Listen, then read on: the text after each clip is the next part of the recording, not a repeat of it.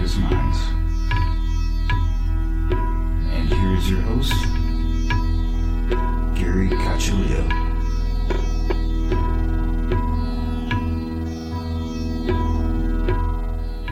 Welcome, everyone, to another episode of Everything Imaginable. I am your host, Gary Cacciolillo.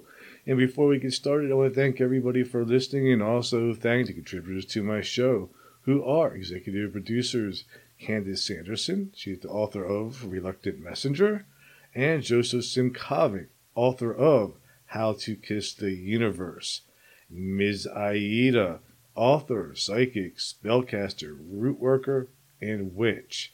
And you can find her at MsAida.com, MsAida.com. And this episode is being sponsored by Ginger Glasser. And you can find Ginger at TarotByGinger.com. That's TarotByGinger.com. And she is a psychic, medium, and healer. And I highly recommend her. Go check her out. And now, without further ado, our guest for today is Robert Lindsay Milne, and he might be the greatest psychic in the world. I don't know. No, he's not. Well, he's certainly he's a very good friend, and thank you for coming on this Yes, morning. He is. Yes, he's a very good friend. Not the best psychic in the world. Not even close. There is no best. There is no best. There is maybe a best for an individual. But there is no best across the board, right? Okay, in anything, but especially in psychism. I might disagree. I might be the best podcaster in the world. Okay, you probably are. How about the? All right. Let's put a spin on that.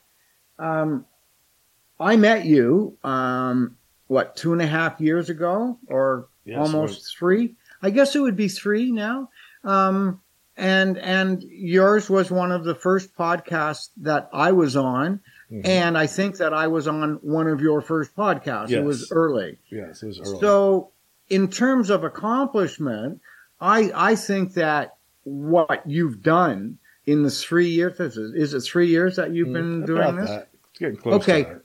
What you've done in terms of the amount of shows and interviews, your numbers are huge compared to just about anybody else around. So you've probably had the greatest growth of a non-professional podcast.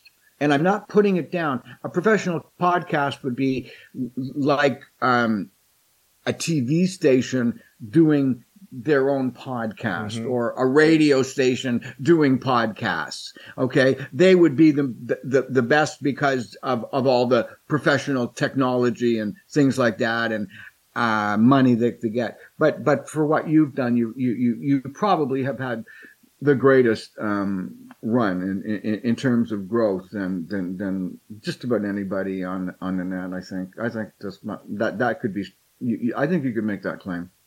Thanks. I am getting close to 500 episodes. In 3 years, that's a lot.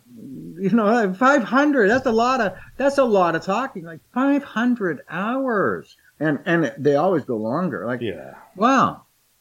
So, congratulations, Gary. That's really an accomplishment, and you should be proud.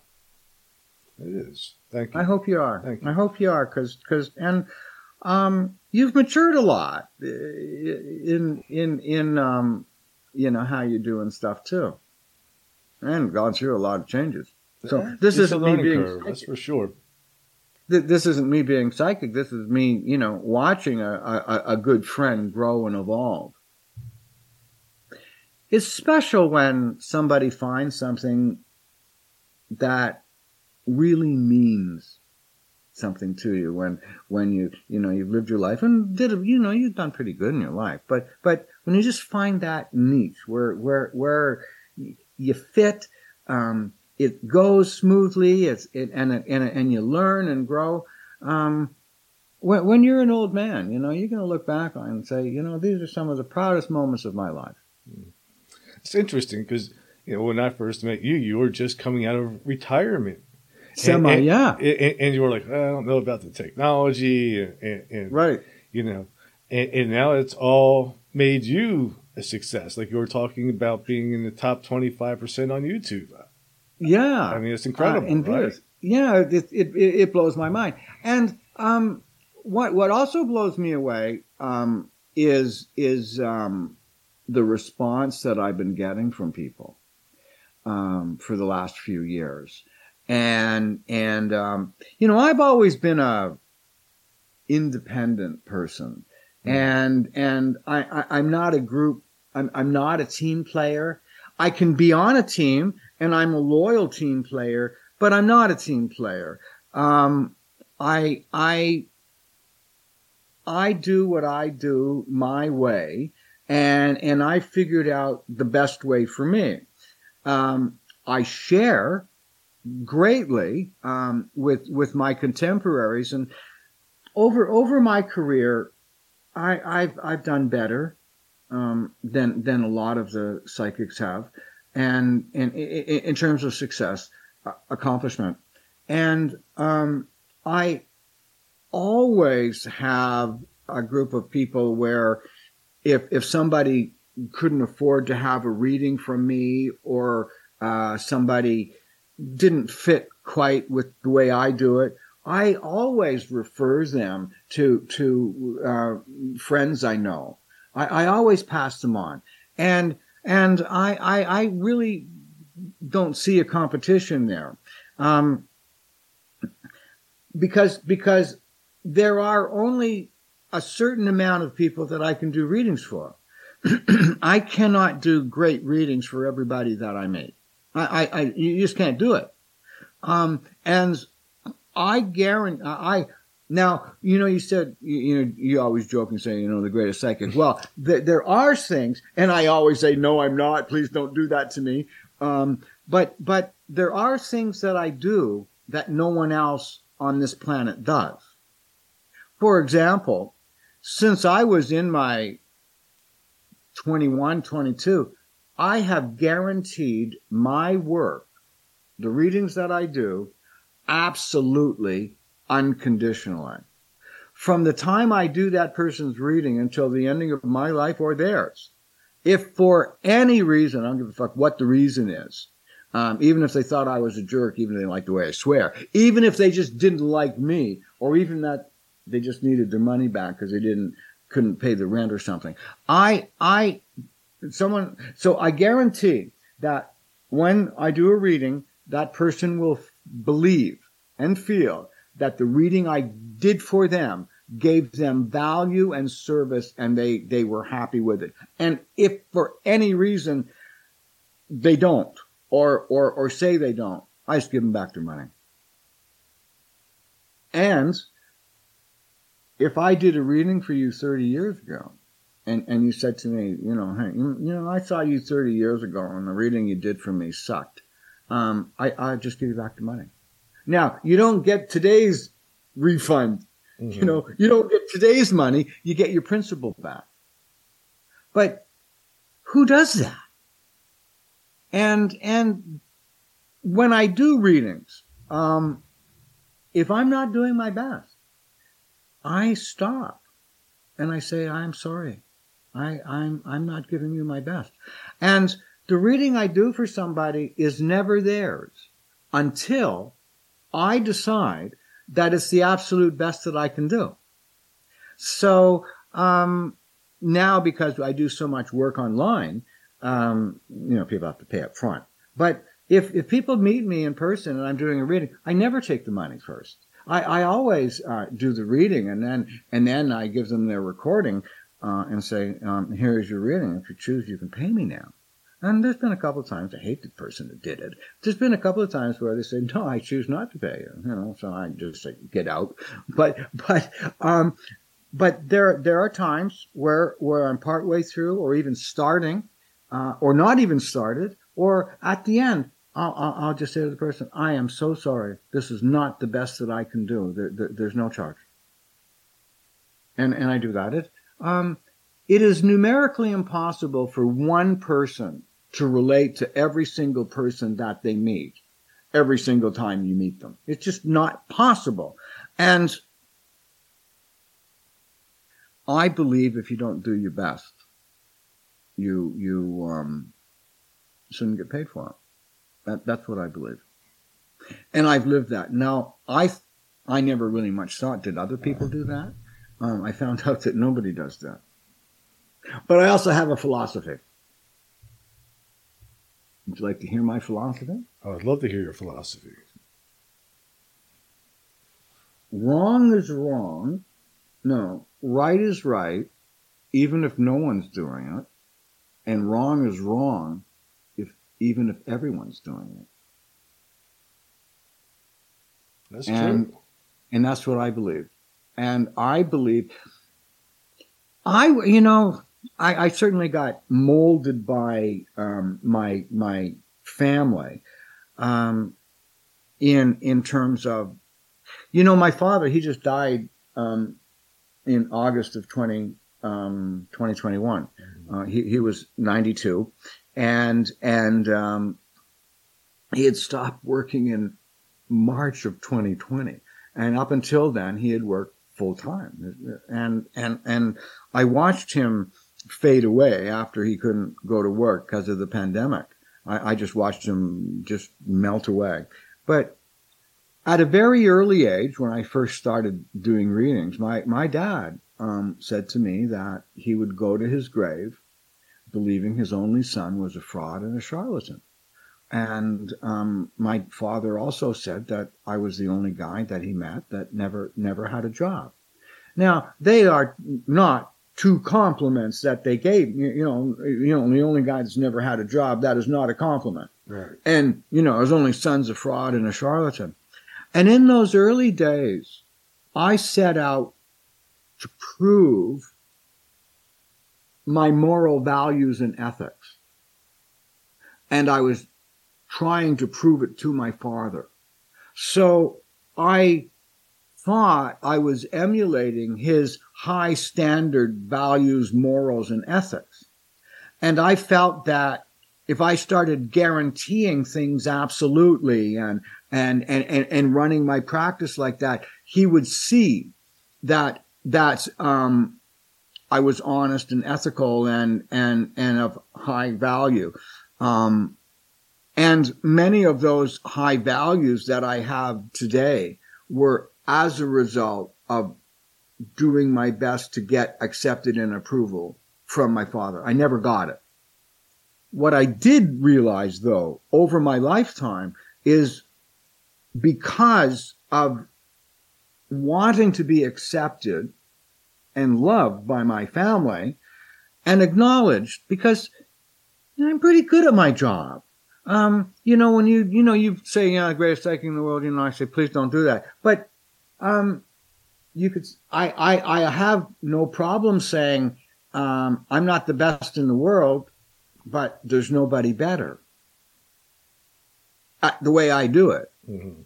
Okay. Now, there are other people that do it as good as or better the way they do it. But the way I do my work, there's nobody better than me at it. My style. Actually, there's very few people that use my style. But even if there were a million, nobody would be better than me, and I wouldn't be better than anyone else. Because we can only relate to a certain amount of people in our life. And there are people where no matter what, we have nothing in common with them. And somebody that does a reading for every single person, that comes in doesn't do high standard readings. Mm-hmm. They will let poor quality work go out. And I won't do that. And I was one of the first people in Canada to start recording readings. And I was doing that back in 77, 78. And since then and up until now, I won't do a reading unless it's recorded. I just won't. And I've always felt confident enough to have my words memorialized as well.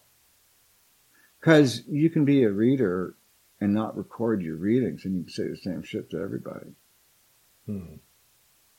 That's right.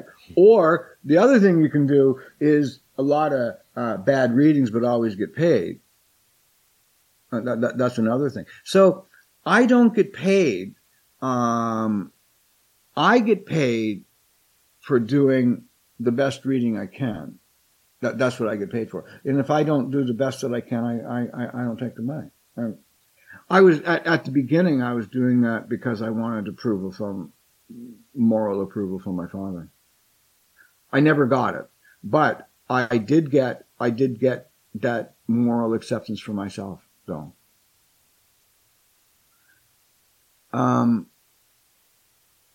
So it's impossible for one person to be able to tune into everybody that you meet. And my belief is it's the right thing because to do, to tell the person, because there will be someone else out there that will be the right one for that person. See, that's the thing. That's why nobody can be the best, because we humans are only able to relate to a certain amount of people. And I choose the ones that I do the absolute best for.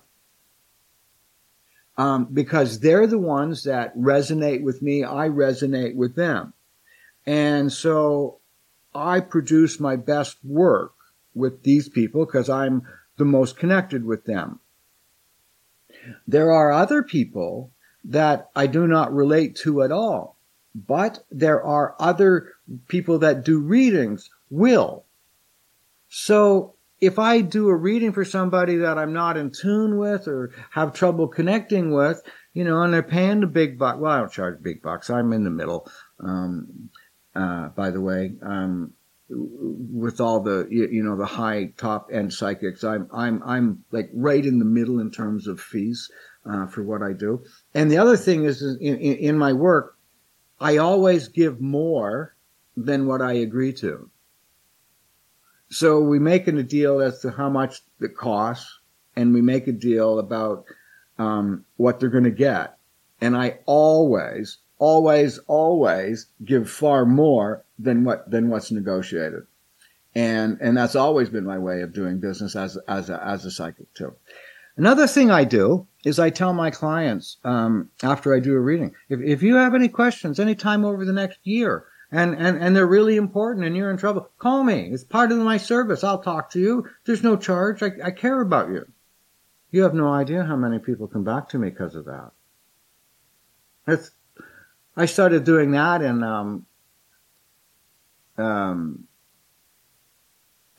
late 1970s, early 80s. You know, if you have a question or two. And what I say now is, you know, the spirit of the present, the gifts that I'm giving you, it's right at the end of the reading. The spirit of the gifts that I'm giving you is that if there's a time you have a really important question and it's not going to fill a reading, just get in touch with me. I'll be happy to answer that. And I'm like that. I very seldom say no. I've always believed that doing this work was special. And I've always done it and honored my craft and honored the way we do our work.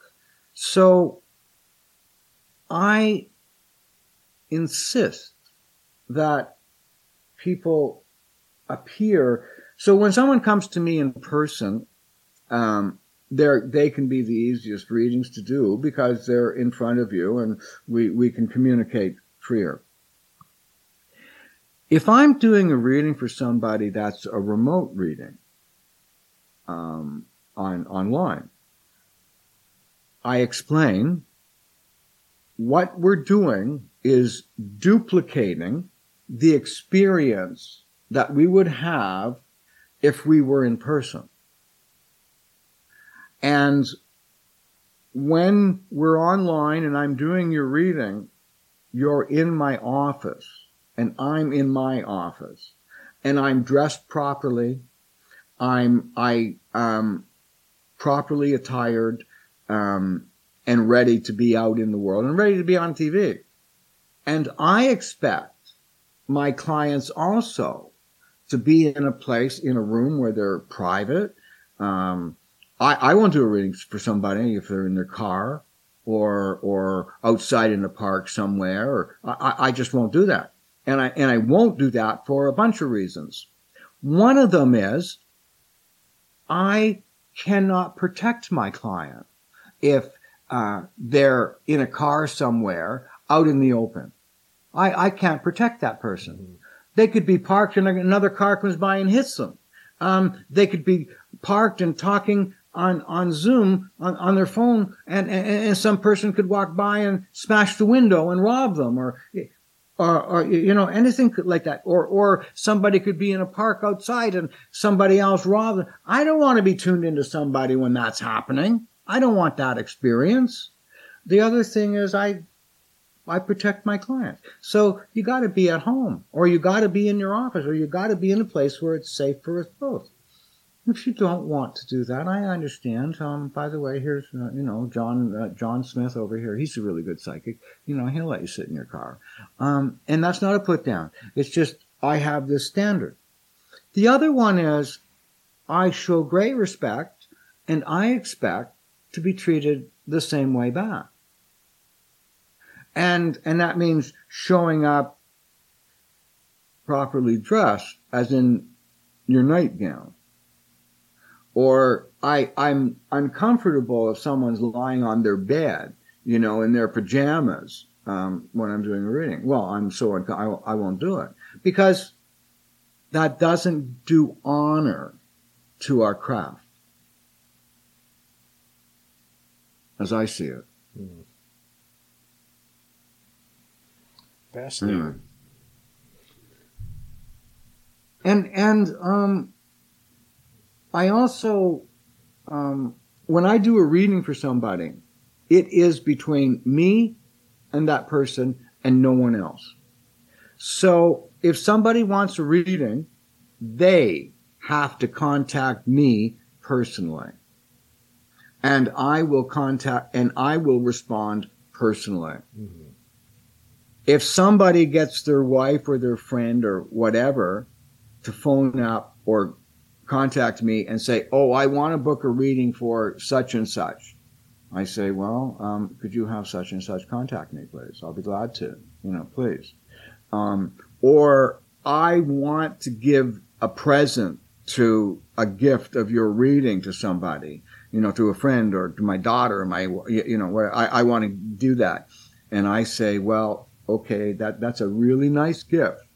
So please have your friend or whatever contact me. I will book the appointment, and you give them the money. Give the money to them, and they will pay me.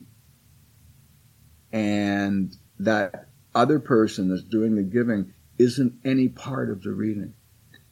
So when somebody pays for another person's reading, I have two clients I have to satisfy. Not one, two.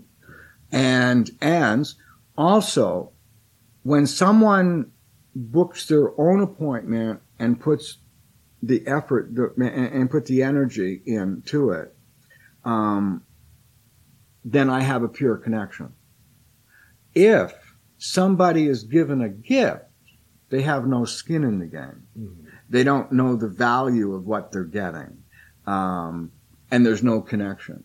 As well as when I do a reading, it's one-on-one, me and that person, nobody else.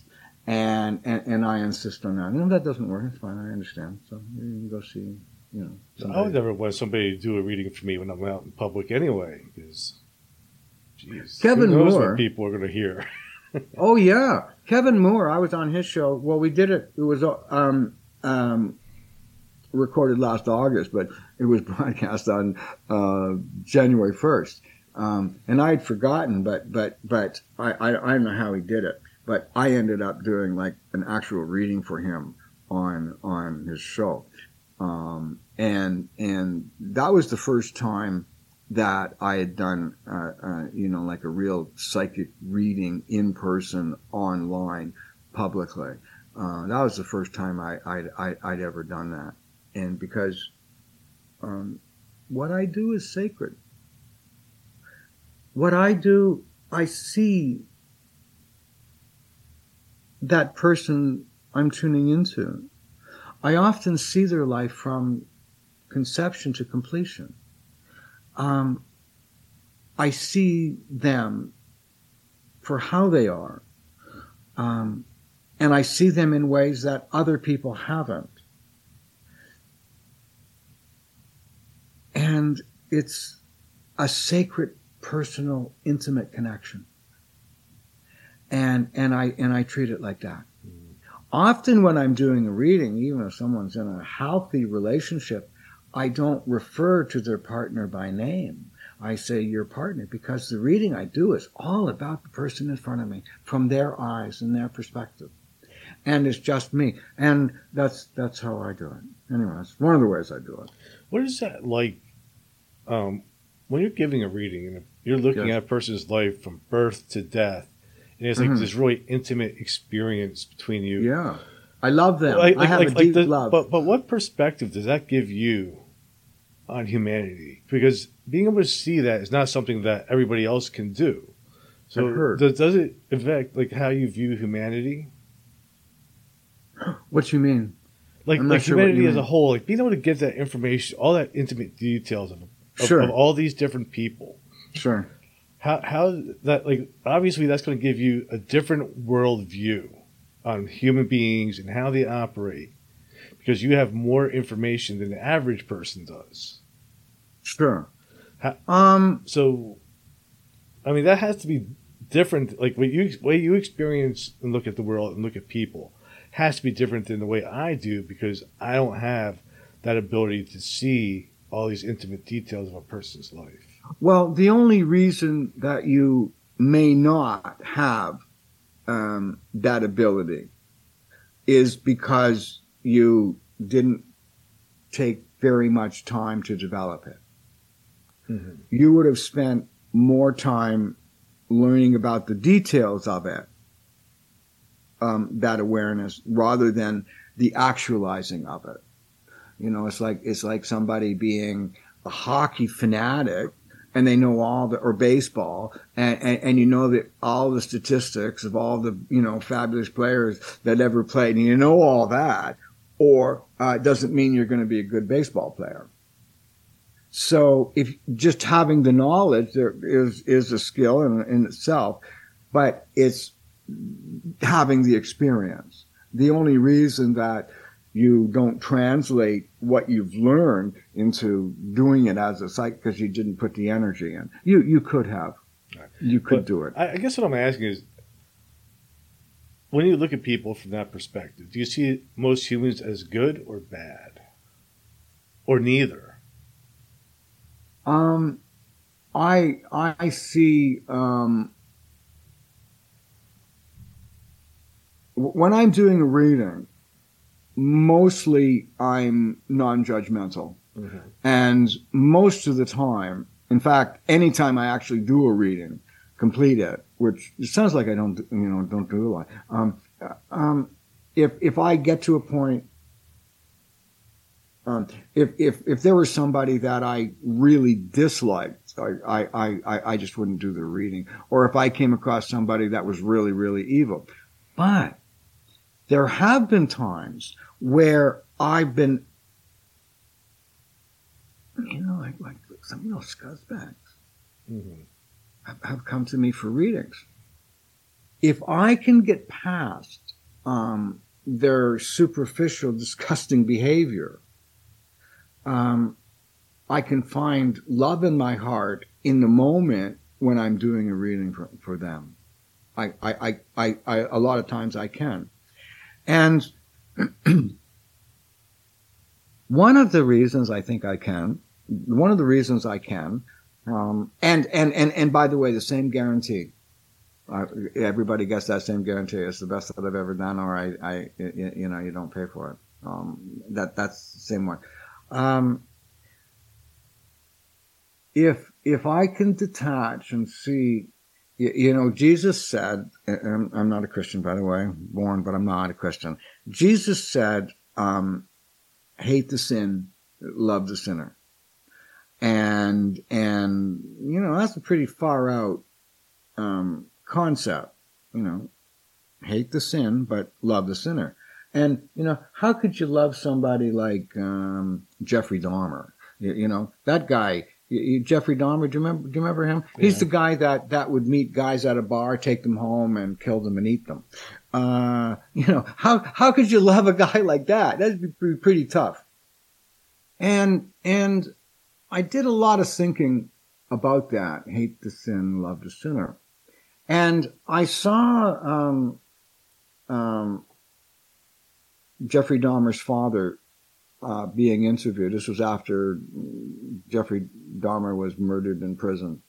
And I saw Mr. Dahmer being interviewed.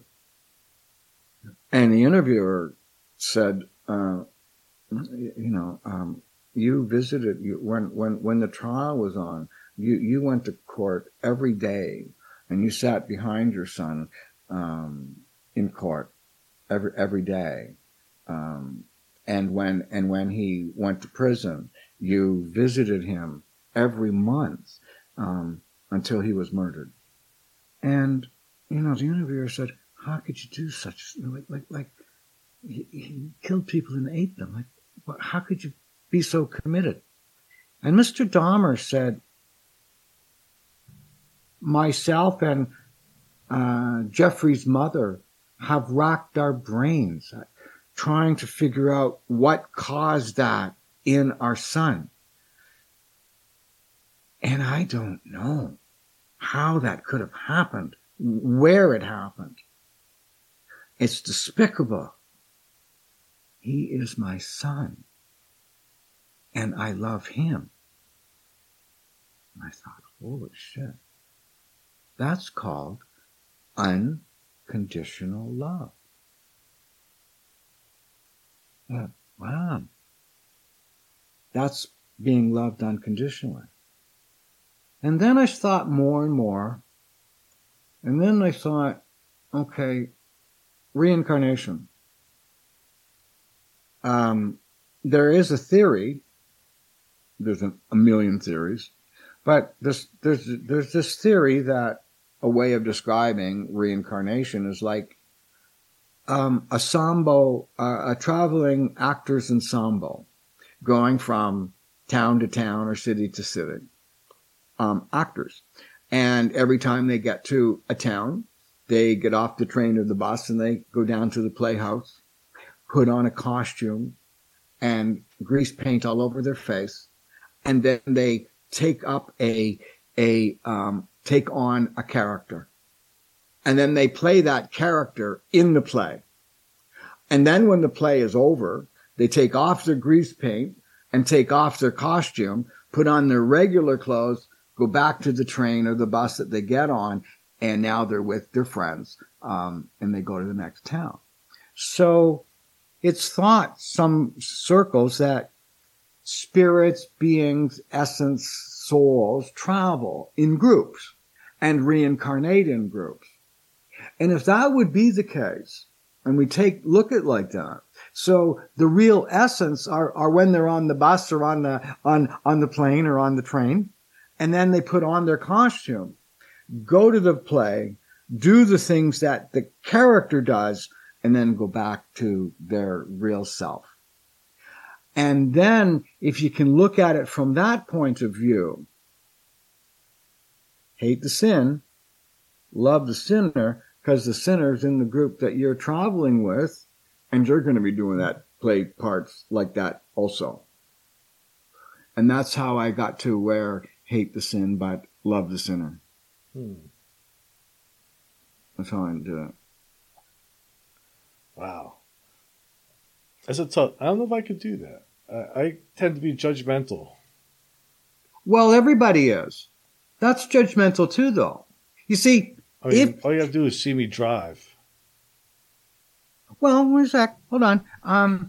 Judgmental means you have an opinion. Mm-hmm. I'm judgmental. I've judged you, Gary. I think you're a good guy. I like you. But that's a judgment. Yeah. So, see, sometimes, you know, we use words that apply words that have a broad base, a broad perspective, rather than, rather than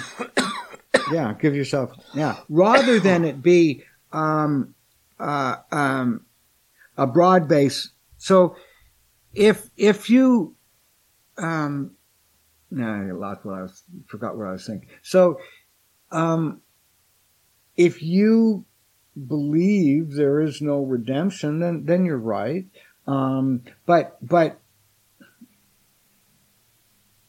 I think that myself, and this has been over the years,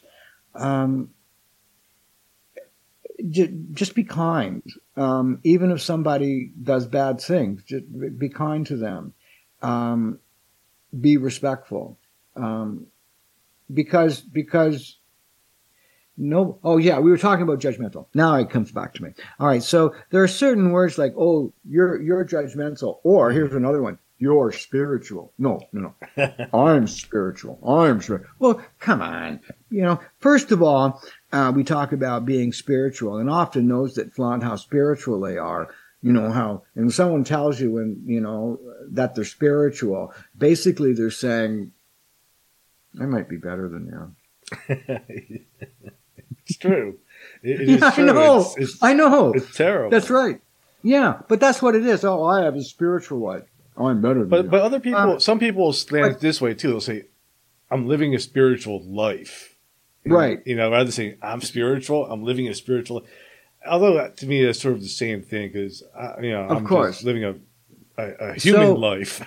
So if we stand back and look at spiritual does not necessarily mean good. There's this fellow, I don't think he's alive anymore. Guy's name was Anton LaVey. Oh, yeah, this guy from the Satanic Church. Yeah, he died a long time ago. And he wrote the book, The Satanic Bible. He was a spiritual guy. But would you want to do that kind of spirituality? So spirituality, being spiritual, does not imply being good. Spiritual is another level up. But there are positive and negative sides. Mm-hmm. So being spiritual does not mean being good. It means on the spiritual level, there's an awareness. The spiritual level can be negative. And the same with judgment. Judgment, judge not, yet you be judged yourself. Well, hang on to your horses here. If you have an opinion about something or someone, you formed a judgment. Therefore, and I have judged you. Mm-hmm. I like you. I've judged you as a good person. So everybody is judgmental. Everybody. There are very few people that are indifferent, that are sane and functioning. Mm-hmm. Very few. One of the things, though, you know, I know from a little bit of psychic training that I've had and done, mm-hmm. that when doing a reading too, mm-hmm. and you mentioned this earlier, is not putting our own bias into the reading, just presenting some of the information that is coming. Absolutely. So the purpose of life is to experience. That's it. To experience. And so the purpose of life is to experience all things on all levels. And we have free choice and free will to experience anything we want, anytime we want. And the only rule with that is what we do one way, we must do the opposite. So for every action, there is an equal and opposite reaction. So in simplistic ways, if we do something good, we will do something bad. Because the purpose is to experience, and the only way that you can fully experience something is to see it from all sides, mm-hmm. or both sides. And we cannot be more positive than negative or more negative than positive. We all have we all are what we are, equally negative. We are equally positive. That's just the way it is. Now, we may behave differently. That's another story, but we are equally. And that is the purpose of our life, to experience that. So in the overall scale, there is also no right or wrong. It comes down to experience. But what you do one way. So say you want to be like Jack the Ripper. You know, walk up to people and slash them or something in a crowd. Okay, you have free choice and free will. Well, what goes around comes around, and you don't get off the hook. You will experience that opposite eventually. What else I've learned about that sense of an awareness is that the more you believe that concept, the more you grow, evolve spiritually, psychically, as a human, the faster things happen. Simple example. Say you're walking down the street and there's somebody and they piss you off, and there's no real reason that they piss you off. They just piss you off, and you say something snarly to them or something, right? Mm-hmm.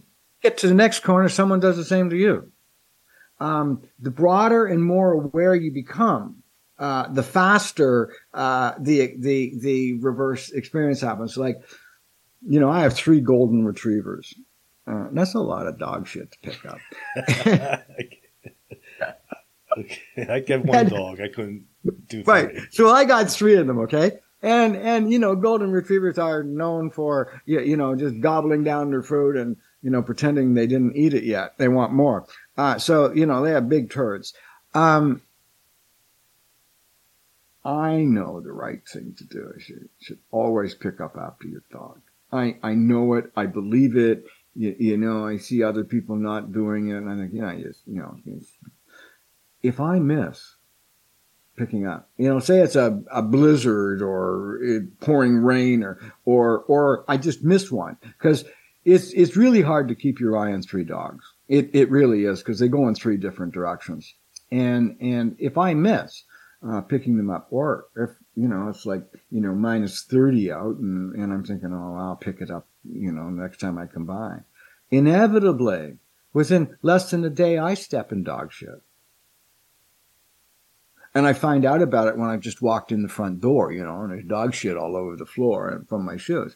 That happens, and it happens like just right away. So because I have that sense of awareness, what goes around comes around, and the broader your perspective is, and the broader your awareness, the faster things happen.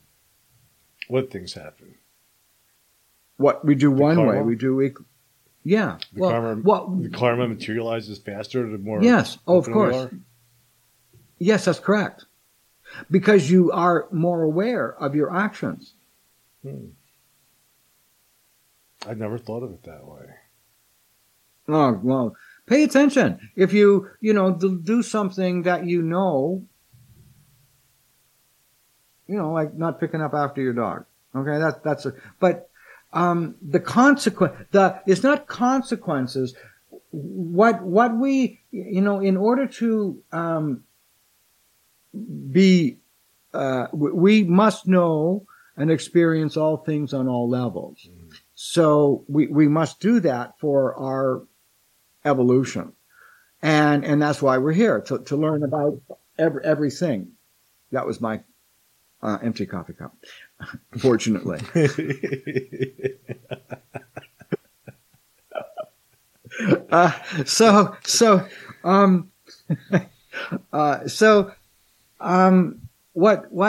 we do, so we have free choice and free will. You can do anything you want. However, what you must do is you will experience the opposite. So what goes around comes around. As you become more spiritually aware, the turnaround time gets faster and faster and faster. Do you think there's an end game? Like after like a whole bunch of lives, we finally return back to the source. On this planet? On this planet? No, not on this planet. In, you know, when we die. Whatever. Like do you think that there's an end? Like, if you believe in reincarnation, right? Like, so you have these people on a train, or getting on and off, and I don't know. Is there a final stop on that train? I don't know. And do you know how come I don't know? Because nobody knows. We want to know. We have beliefs. But just because we believe something doesn't mean it's right. Just because we believe in a person or a thing or an idea, that doesn't mean it's right. So we have, a lot of us have these religious or spiritual beliefs that when we die, this certain thing is going to happen. But if you look at all the religions and you talk about this certain thing that's going to happen is very different from one religion to another. Very different. And the ways of, even inside a religion, say Christianity, mm-hmm. Or anyone, there are different sects of sect, S-E-C-T, right? Not S-E-X. Sects,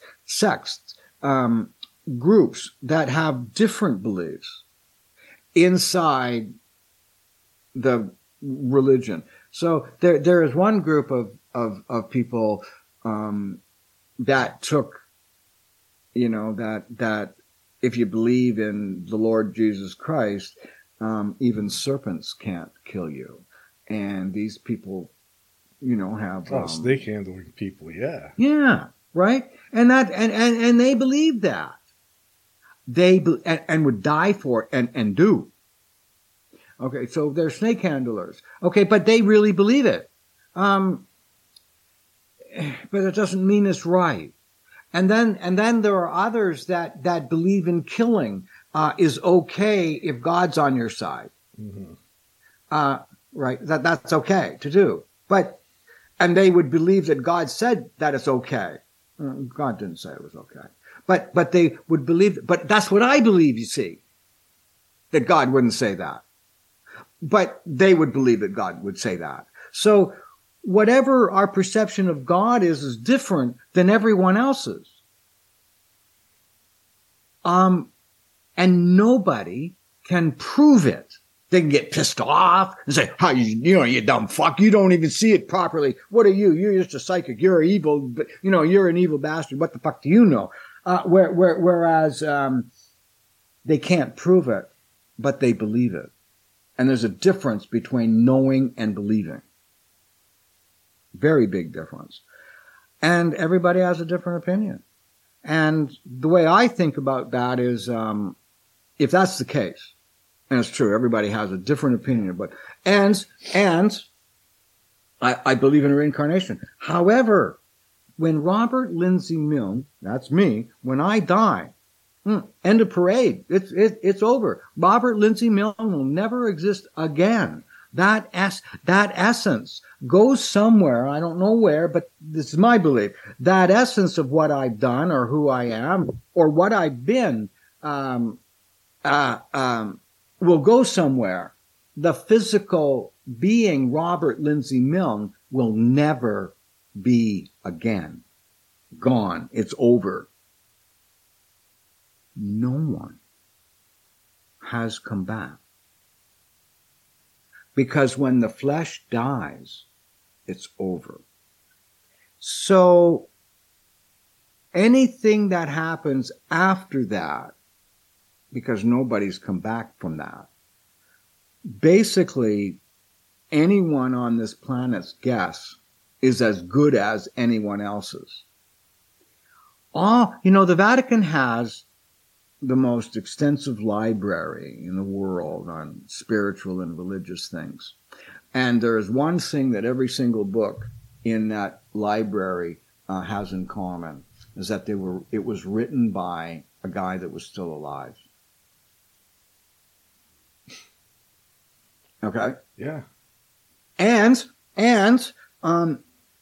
Imagine, just think of this bizarre concept. Imagine a guy, you know, this monk spends his whole life in a monastery interpreting the scrolls, mm-hmm. translating them into the Bible.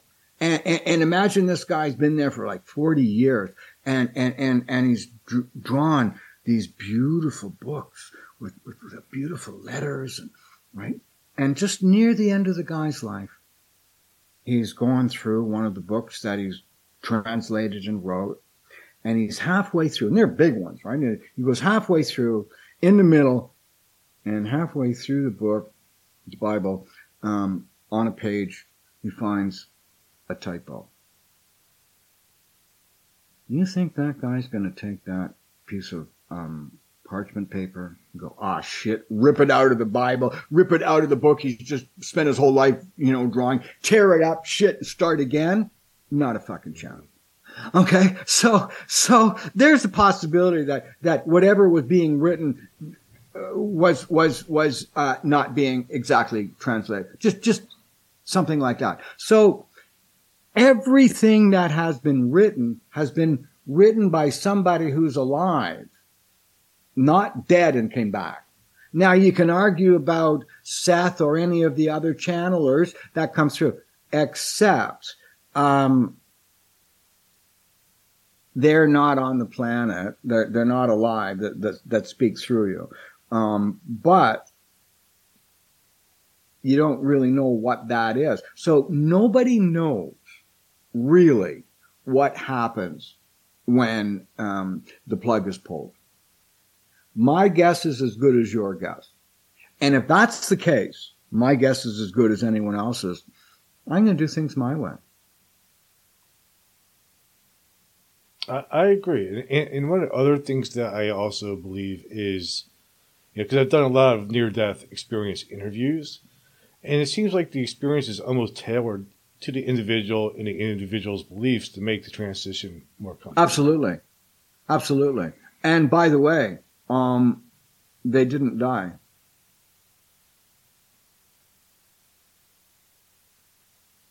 Well, the title of what's happened to them. Nearly death. Okay, that's not death. You know, I nearly run the presidency of the United States. Well, that's not a winner. You know, oh, I nearly won the Stanley Cup. Well, yeah, well, but you didn't. Yeah. So near death, yeah. Well, yeah, but you didn't. So nobody knows. But lots of people believe. So there's a difference between I believe and I know. And belief, if you try to change somebody's belief, you have a real good chance to get into a fight. That's true. Yeah. Unless you're like me, where you're just like, everybody's going to believe something different based on their past, sure. Difference of past experiences, different Absolutely. Parents, different programming, Absolutely. Different Absolutely. Education, different culture. Absolutely. Absolutely. Yeah. And I'm a non-political type person. And over the last several years, I've done my best to even stop watching world news and conflicts. I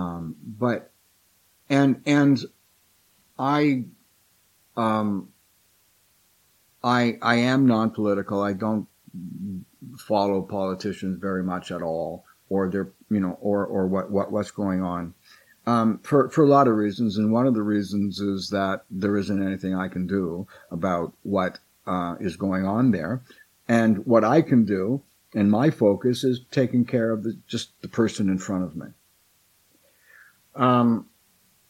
Since I've been alive, and I'm addressing this to U.S. right now. Since I've been alive, I was born in 1949, and the presidents that I've lived under, President Truman, President Eisenhower, President Kennedy, President Johnson, President Nixon, President Ford, President Carter, President Reagan,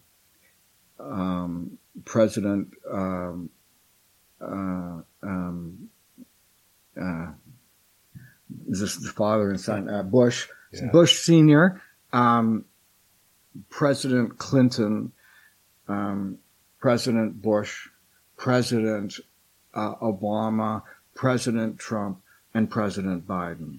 These people were Republicans and Democrats, and I have always respected, adored, and honored the American president. Always. I've always looked up to, he's the president of the United States. And whether he's Republican or a Democrat, he's the president of the United States. Hold that position in great honor and power. If I see something that happens in somebody's term in office, it isn't that I agree or disagree. I see something that happened. So on, I think it was Jeff Morrow, he wanted me to make some world predictions. I did that last year and did pretty good on his show. And I did some, again. And this is what I said. I some of the things that I said, I'd be crazy. I'm nuts doing this because I got absolutely assaulted, because I said this. I said that, Mr. Biden, President Biden, will not be running for president of the United States. And he will retire in dignity. Vice President Harris will not run or try to become president of the United States. There will be a much younger person being the Democratic candidate. Mr. Trump won't be running because he will have had 2 convictions, but not go to jail or not be in jail. I don't know why I could get attacked for that, but I did. And on that podcast, you know, the first 200 comments were like really positive. And then the next 400 were some of the most vicious things. And I wanted to talk about that too. Some of the most vicious things about me and what I said. It was like horrible, astonishing. I hadn't been ripped apart like that since the 1970s, when I used to appear on radio shows and TV shows and used to do live performance. Right-wing Christian groups would appear at my shows and protest and shout down the show and make sure that it couldn't go on, mm-hmm. or protest outside the TV station, radio station, so I could never come back. And so I have never been attacked like that since the 1970s, and as what happened on this podcast. And I was reading it and the things that people were saying about me. At first I was really upset. Like, how could you say those things? And diametrically opposite to the person that I am. It's like unbelievable. And then I realized that wait, whoever is writing that has no idea who I am. They have no idea. And they look at a word or a phrase and they interpret it from where they're at, not where I'm at. And then they have no idea where I'm at or who I am. And what they're talking about is themselves. And then I step back a little bit more and realizes that the terrible things they said was actually them expressing their feelings for themselves. And they called me a fraud or a cheat or terrible at my job or, you know, immoral or greedy, or, and I'm thinking, you know, fuck, you know, the reason I'm not rich is because I've given away most of what I've had throughout my life. And I do, you know, I do make a fair amount of money, but mostly I give it away.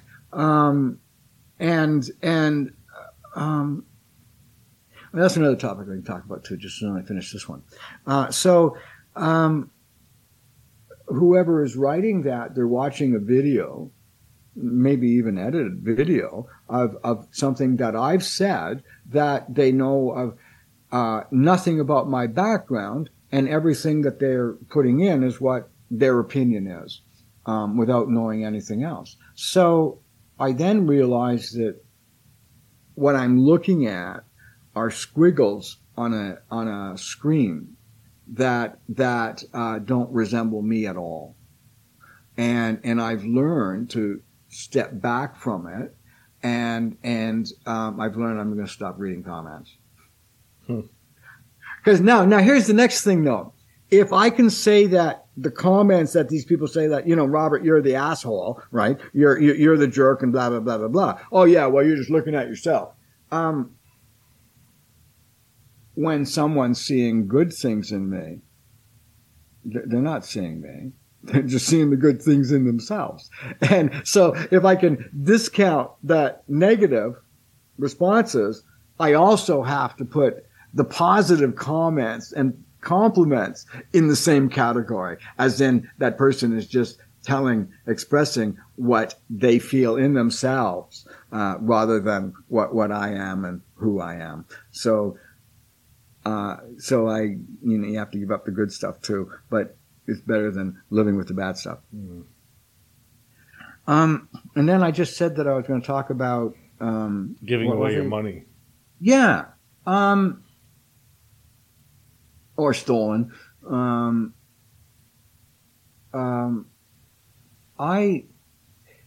Years ago, when I was a kid and I was, you know, 21 or 22, I had spent 5 years working at that tea room, from 15 and a half to about 21. And then I was living at this flea bag hotel, and in exchange, I worked for room and board on the front desk. I had a part-time job on the front desk, and I got room and board in exchange for getting paid money. And I started that way. I was able to do a whole lot of readings, but maybe and early in those days, I really wasn't making enough money to you know, to pay for my to support myself, But that's how I got it. So I then, I then started thinking about, what I do, and what I do, my focus isn't what I can get. So when I come across somebody who needs my help, my response is, what can I do rather than what can I get? And when I, do a reading, I earn the money, but I also give it away or donate it. In those days at Larry's Hideaway was the name of the hotel. I was living in squalor. You know, it's just, you know, it was a flea bag. It had cockroaches and mice and it was dirty. And I looked around, I think I was 22 or 3, something like that, 24. And I looked around and said, if this is what it's going to be like, I'm not doing this. I'm not doing this job. And I said, if I am going to do this work, I have to live well. And if I don't live well, I'm not doing it. And I made that deal, with whatever I made it with, the universe. And, I have lived very well in my life. I have beautiful art. Most of it's been given to me. I have a nice place to live. I always get the money to cover things. I have nice clothes.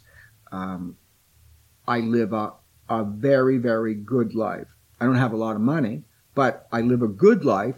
And most always afterwards, when, the rent is due, my car payment's done and things like that, I'm not worried about anything else. So I do the work, and I always have a high standard, a good standard of living. But when I leave, all that's going to get left behind are the physical things that I've acquired, which have been mostly gifts. Yeah, I say it's pretty much the same for me too. Yeah, and what really bothers me is when someone says, "Oh, that greedy son of a bitch, he's charging like $250 for a reading." Well, wait. First of all, right off the bat, there's something called tax. That's number one, and then there's like your computer and your telephone, and if you have an assistant, and then there's food, and then there's clothes. So it's not all profit. No. And I don't know if I said it to you online or before we went on. I have my podcast. It's called My Side of the Crystal Ball. It cost me close to $20,000 a year in Canadian money to produce my podcast. Well, I'm allowed to do that. That's not being greedy. I'm doing my work. But some people say, "Oh, you're greedy because you charge this amount of money." And they don't understand that it's not all profit. I wished it were. Mm-hmm. And the other one is, I can't do 10 readings in a day now. I can't do 8 or 5. Well, sure, I could do 6 readings in a day, but I certainly wouldn't be working the next day. So I can't work as much as I can. So there are some people that say I shouldn't get any money at all for doing my work. It's kind of pissing me off, actually. Oh, so being homeless, and I've been, if I see someone on the street, I give them money. If I see somebody in trouble, I help them. So I give away a lot, and I have a good standard of living. I always end up paying all the bills. This isn't always that much left over, but I don't care about that because in Canada we have medical, we have socialized medicine, so I don't have to worry about paying doctors, and I get by. So my numbers, if I do my taxes, oh shit, I made a lot, but I didn't have a lot though. I didn't take a lot of it. That sort of brings us back right to the original topic of what goes around comes around. Yeah, that's right. A lot of times I think too, the more you give, the more you receive. Oh, absolutely. And it's not about the having or accumulating. It's about continuing that flow of energy. Absolutely. Absolutely. That's right. And it's positive and negative. It's not just positive. Mm-hmm. What you put out comes back. And if I live my life, it's always been like that. I've always been looked after. I've always been able to cover things, and I've always been able to live with dignity and a standard that I'm happy to have. That's fantastic. But when this physical being dies, all the other shit that is, it's going to go in the garbage or to other people, and I know. I think my parents died. Like all that stuff just went in the trash. They worked all their lives, so all their shit could go in the trash. Yeah, it's like, and treasures that you have It'll be left behind. Mm-hmm. So I'm not worried about what I leave behind. I'm really worried and concerned about, you know, what I'm doing when I'm alive. Makes and a lot of what sense. What I do is take care of the person in front of me. That really, in essence, is, and I don't think of things on a world level. It's helping the person, and it's selfish. Sometimes immediate gratification for me is a little slow. So I like to see the fruits of my labor right away. I do too. So that's why I can help the person in front of me, and why I do that, because I can see the results. It's not a theory. It's real. And when I do things like that, and I often do, I always make eye contact with the person needing money. I'll often talk with them as well, and talk to them, and I play with them, it's always respectful. I remember I was homeless, right? I never begged, but I was homeless. So I understand that. And I always, like, here's an example of this. Yeah, the other day I was walking down the street, and there was this guy sitting on the ground, cross-legged, and he had a coffee cup in front of him. And it was empty. And as I walked, and I knew what the coffee cup was for, but as I was walking by the guy, I walked by and I looked, and as I was walking by, I looked down in his cup, a couple of steps past him. Then I stopped, and then I walked backwards, and I looked down at the cup again, and I looked at the guy, and I said, excuse me, sir, what, is this your cup? And he, yeah, what about it? And I said, well, what do you use it for? And he said, for money, for people to put money in it.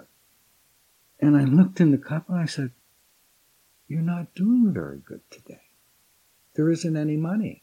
And he said, I know, it's been really tough. And I said, well, hey, I maybe I can help you.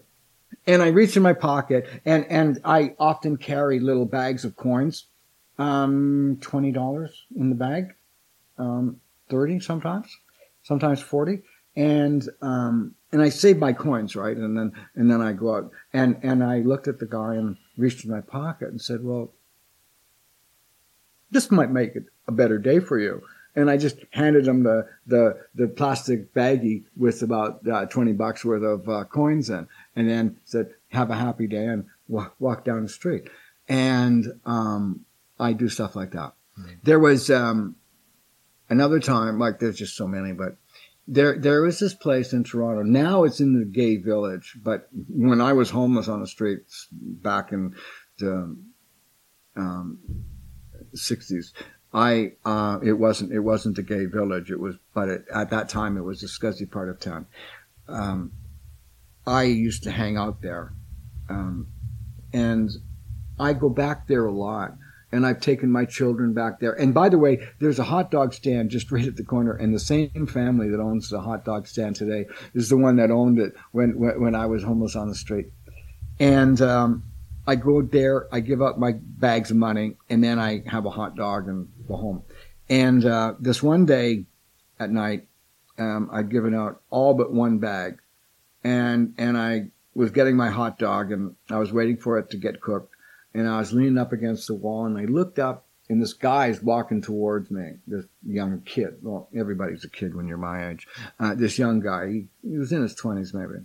And he was the dirtiest looking kid I've ever seen. Like, this guy was really, really dirty. He looked like he hadn't had a bath in a long, long time, or a shower. And he comes up to me. I was trying to avoid him because he looked so dirty. And he comes up to me, and he says, excuse me, sir, Can you spare $1? And I said, what do you want it for?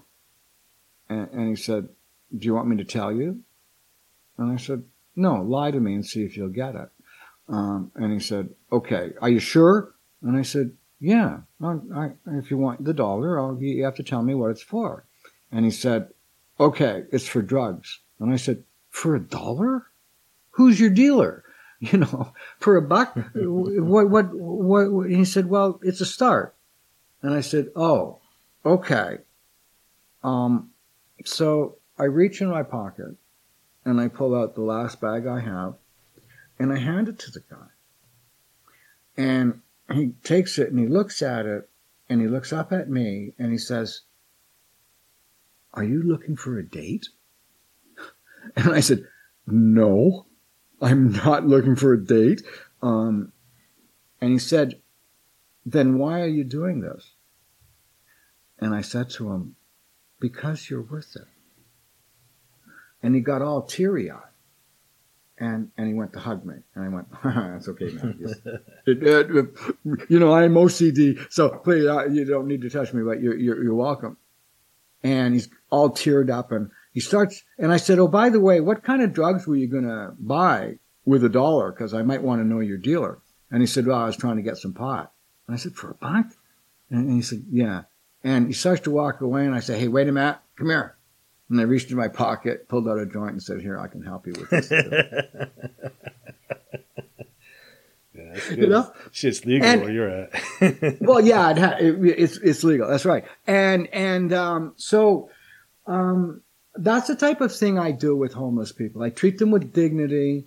I'm kind with them. And I always give them a sense of they're okay. I do that too. Good. I don't talk about it very much, but right. But I do that. It's my thing. So this has been an enlightening interview. Thank you for coming back again. Yeah. Oh, it's always great. This was a good one. We touched on some stuff that we never talked about before, and it was really enlightening. Thank you. Thank you, Gary. It's always good to talk with you, too. So before we wrap it up, though, where is the best place for my listeners to find you? You can find me on a lot of places. My website, www.robertlindsayMilne.com. You can find my own podcast, My Side of the Crystal Ball, on YouTube, Spotify, Apple, iHeart, UK Paranormal, and anywhere else you can find your podcasts. You can find me personally on Facebook, Instagram, YouTube, TikTok. I can't believe all the fucking places, you know. It blows me away. And you can find me in Toronto. So Robert Lindsay Milne, and I'd love to hear from people. All right. So I'll put the links into the notes of this episode so my listeners can contact you. Thank you. You know, and talk to you and hopefully get a reading, because I will say I've had readings from you. My ex-wife has had readings from you.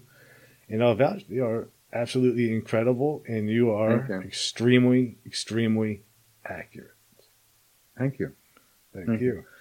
I've dedicated my life to it. I know. Yeah. So hang on for one moment, and I'm just going to play the outro.